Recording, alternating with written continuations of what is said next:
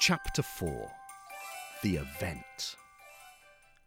A short while later, Gabe was sitting propped up in a chair in a corner of the Angel air traffic control room.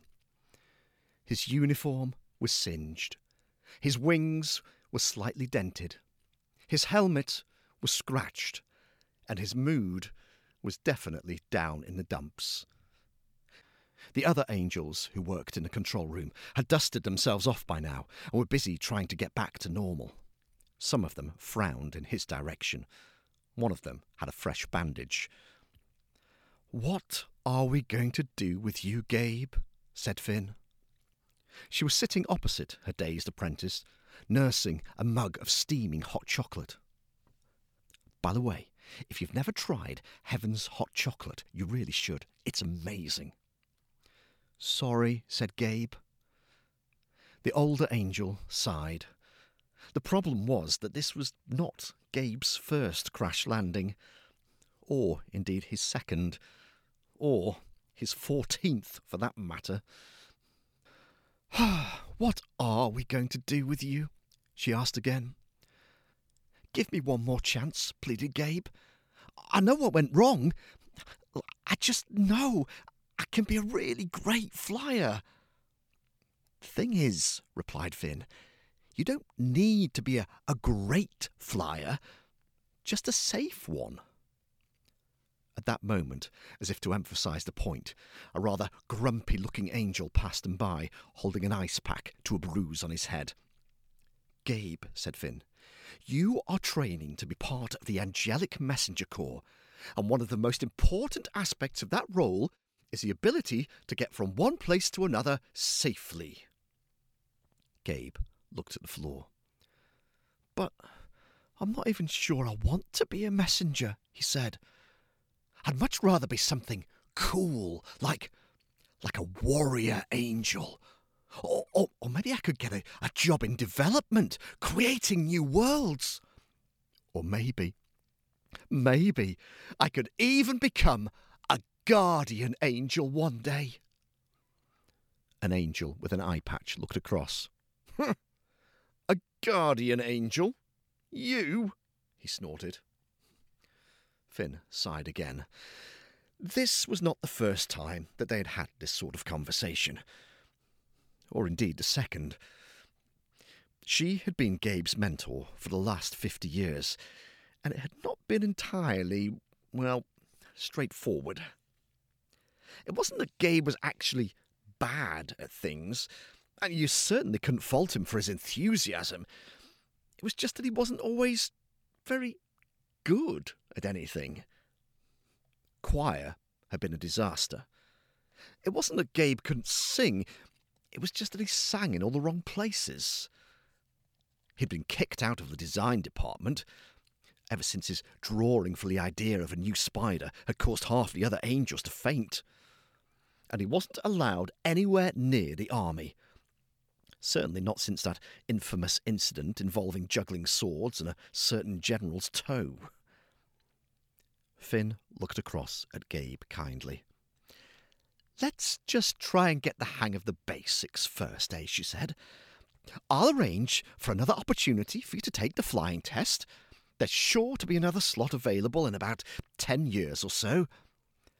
Ten years! exclaimed Gabe. I can't wait that long.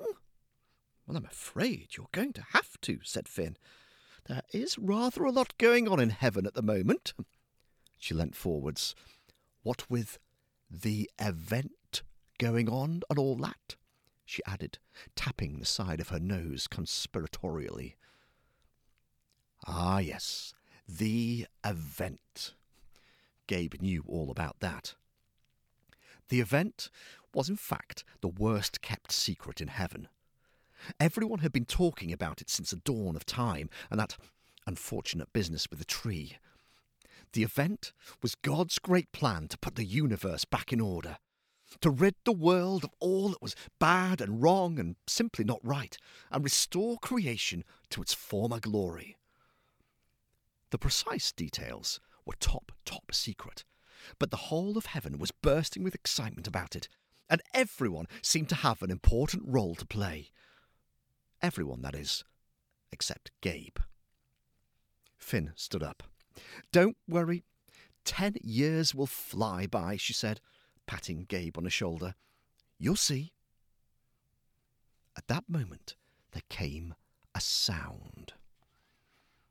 How can I describe it? Perhaps if you imagined the best choir in the world doing an impression of a train going backwards underwater while playing electric guitars but sounding really good, it would be a bit like that. It was certainly a very important sound. As soon as they heard it, every angel in the control room stopped what they were doing and hurriedly gathered around the central message screen. Finn rushed over to join them. She frowned as she read the message and looked over at Gabe. What is it? he asked. It appears, Finn replied slowly, that you and I have been summoned to the throne room. Gabe's jaw dropped. What? he exclaimed. The throne room. As in the throne room of the Lord God Almighty Himself, the King of Kings, the Lord of Lords. Yes, said Finn. We've been summoned there. Yes. You and me, both of us, at the same time. Yes. Oh, wow, Gabe marvelled. I wonder why. And then a thought struck him. You don't think he's heard about my crash, do you? I'm not going to be in trouble, am I? I have absolutely no idea, said Finn, straightening up her uniform and heading towards the door. However, what I do know is that we'll be in hot water if we keep him waiting. Now, come along. Chapter 5 The Tree. The tree. Remember the tree? The tree right at the beginning of everything. The tree that had stood in the middle of the Garden of Eden and led to all those problems. It had seemed like such a good idea. God had created Adam and Eve, the first ever people, and given them the garden. A wonderful, beautiful place where they could live in perfect harmony with their Creator. But you see, and here's a really important thing God had wanted them to be his friends. Not servants or people who are simply being nice to him because they had to, but friends. And so that meant Adam and Eve had to be free to choose. To be with God, to be his friends, to live their lives his way, or not. And so the tree was planted, the tree of the knowledge of good and evil. Adam and Eve were given one simple rule they must never, ever eat the fruit from that tree. That would be the test. And by them choosing to follow that rule, God would know whether they were willing to live His way or not. It was a great idea, and it worked really well at first. Until one day, when God's enemy arrived in the garden and decided to cause some mischief.